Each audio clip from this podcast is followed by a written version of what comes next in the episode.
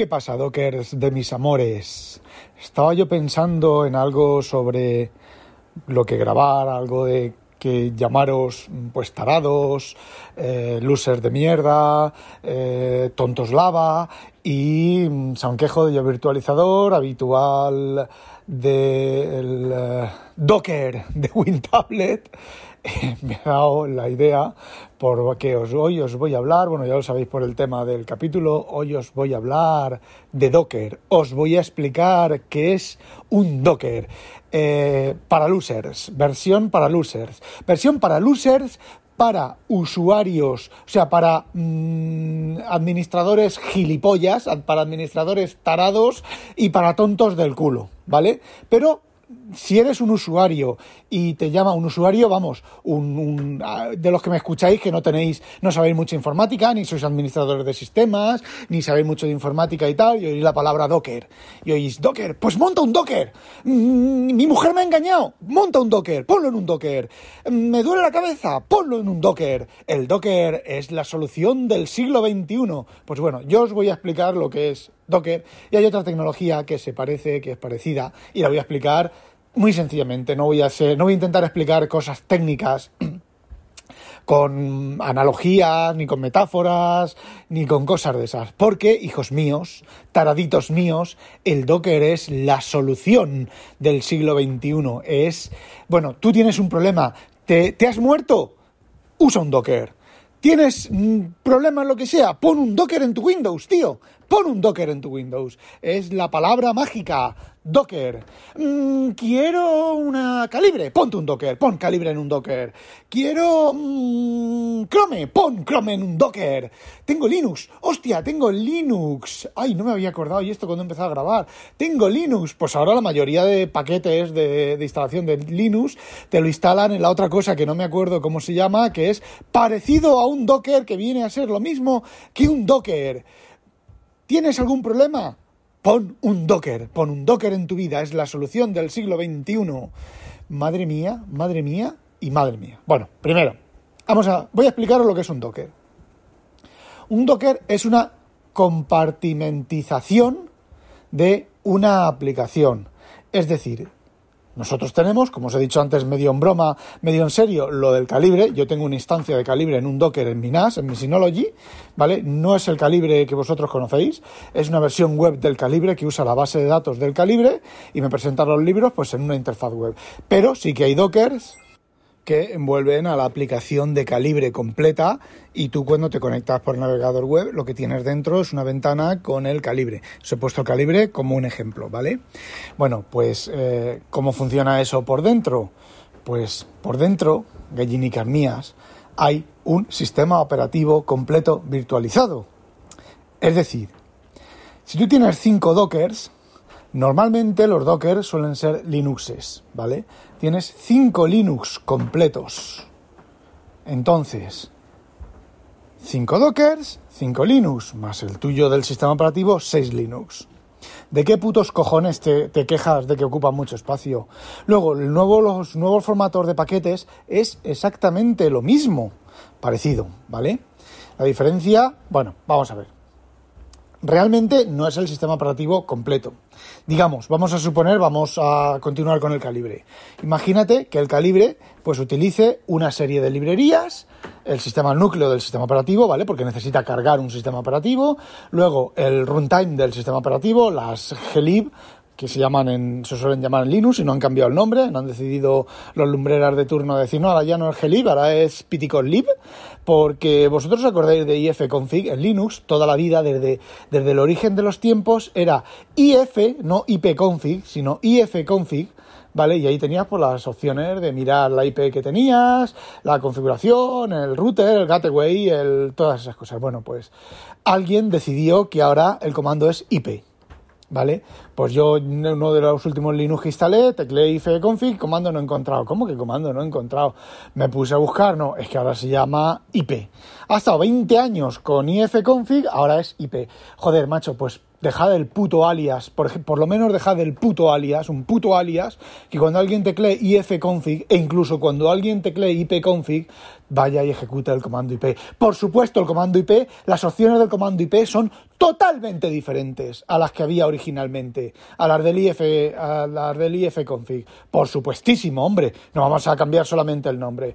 Pues... ¿Qué queréis que os diga? Mm, os jodéis. Bueno, pues volviendo al tema, la glib entonces, y la CLI y el runtime de C y el runtime de, bueno, sí, de C y todo eso. Bueno, pues un Docker contiene el sistema operativo, el núcleo del sistema operativo, la versión de CLib del, del programa las, y luego todas las librerías externas que el programa ese necesite, que el calibre necesite. ¿Cuáles? Pues no lo sé. Pero evidentemente no es un Linux completo con cientos y cientos y cientos de eh, librerías, pero sí que es un núcleo con lo que ocupe, sí que es un runtime con lo que ocupe, sí que son un montón de librerías y lo que ocupe el propio programa. Luego tenéis otro Docker, tenéis, yo que sé, la versión web del calibre y tenéis otro núcleo completo con otra configuración de arranque, otro runtime completo, tenéis un servidor, un servidor web completo, tenéis todas las librerías que el servidor web completo utilice para manejar esa versión web del calibre. El sistema de paquetes, pues el sistema de paquetes es lo mismo, lo único que eh, en lugar de utilizar el núcleo del, del eh, un núcleo independiente utiliza el núcleo del sistema operativo.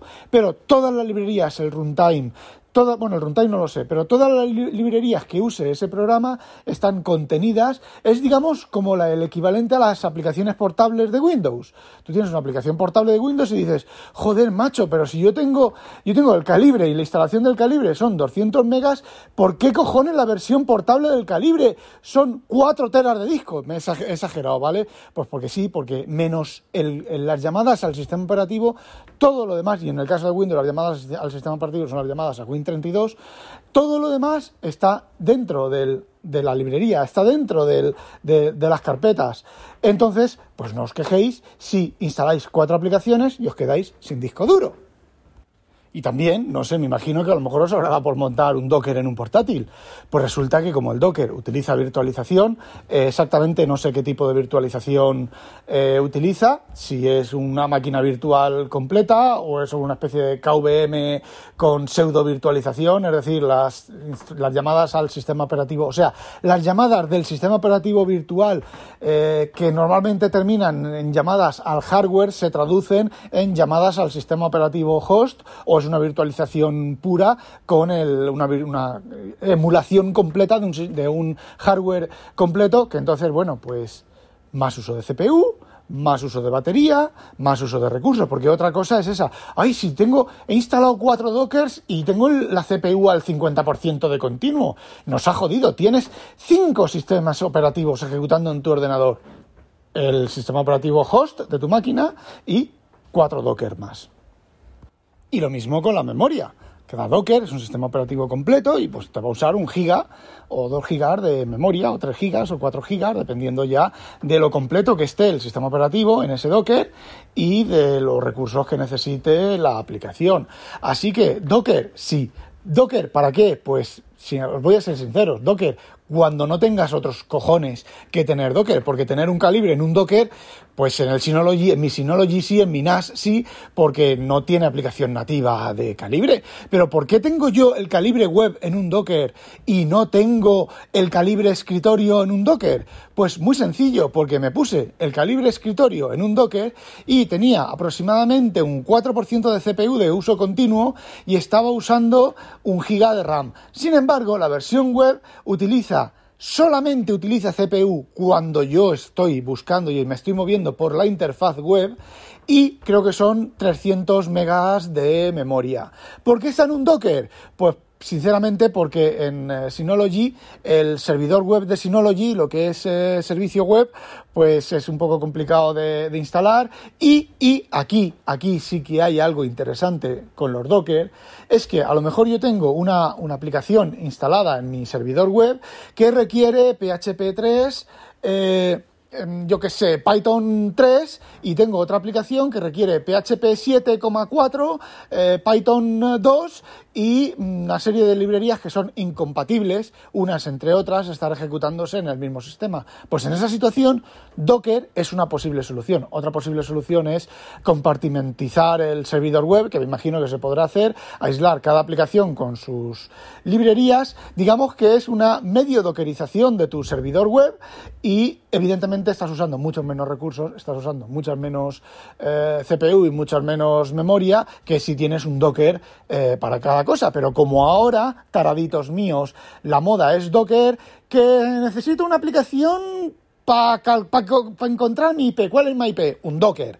Necesito una aplicación mm, para que me calcule, mm, la, me lleve el, traqueado del peso. Un Docker. Que necesito una aplicación mm, para que me... para bajarme el porno. Un Docker. Un Docker para todo. Pues ahora os jodéis y eso, pues a usar CPU, usar energía y bueno, todo ese tipo de, de mierdas. ¿Cuál es otra de las ventajas de los Docker? Pues que los puedes levantar y tumbar eh, bajo demanda. Es decir, yo por ejemplo, lo del calibre, pues hay veces que lo tengo en marcha y otras veces pues lo tengo parado. ¿Que voy a usar algo del calibre?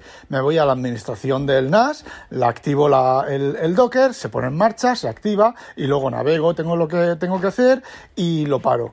Pero, mm, a ver, podéis hacer lo mismo con una máquina virtual, podéis hacer lo mismo simplemente instalándolo en el servidor web. Lo que no sé ya es lo fácil o lo difícil que es de eh, configurar, parar y arrancar los servicios. Vamos, que no es una lista de hacer clic, clic, clic, clic y luego clic, clic, clic como es un, un Docker. Pero es que aún hay más. Aún hay más, no os penséis que los Docker son la Biblia en pasta, como os están contando.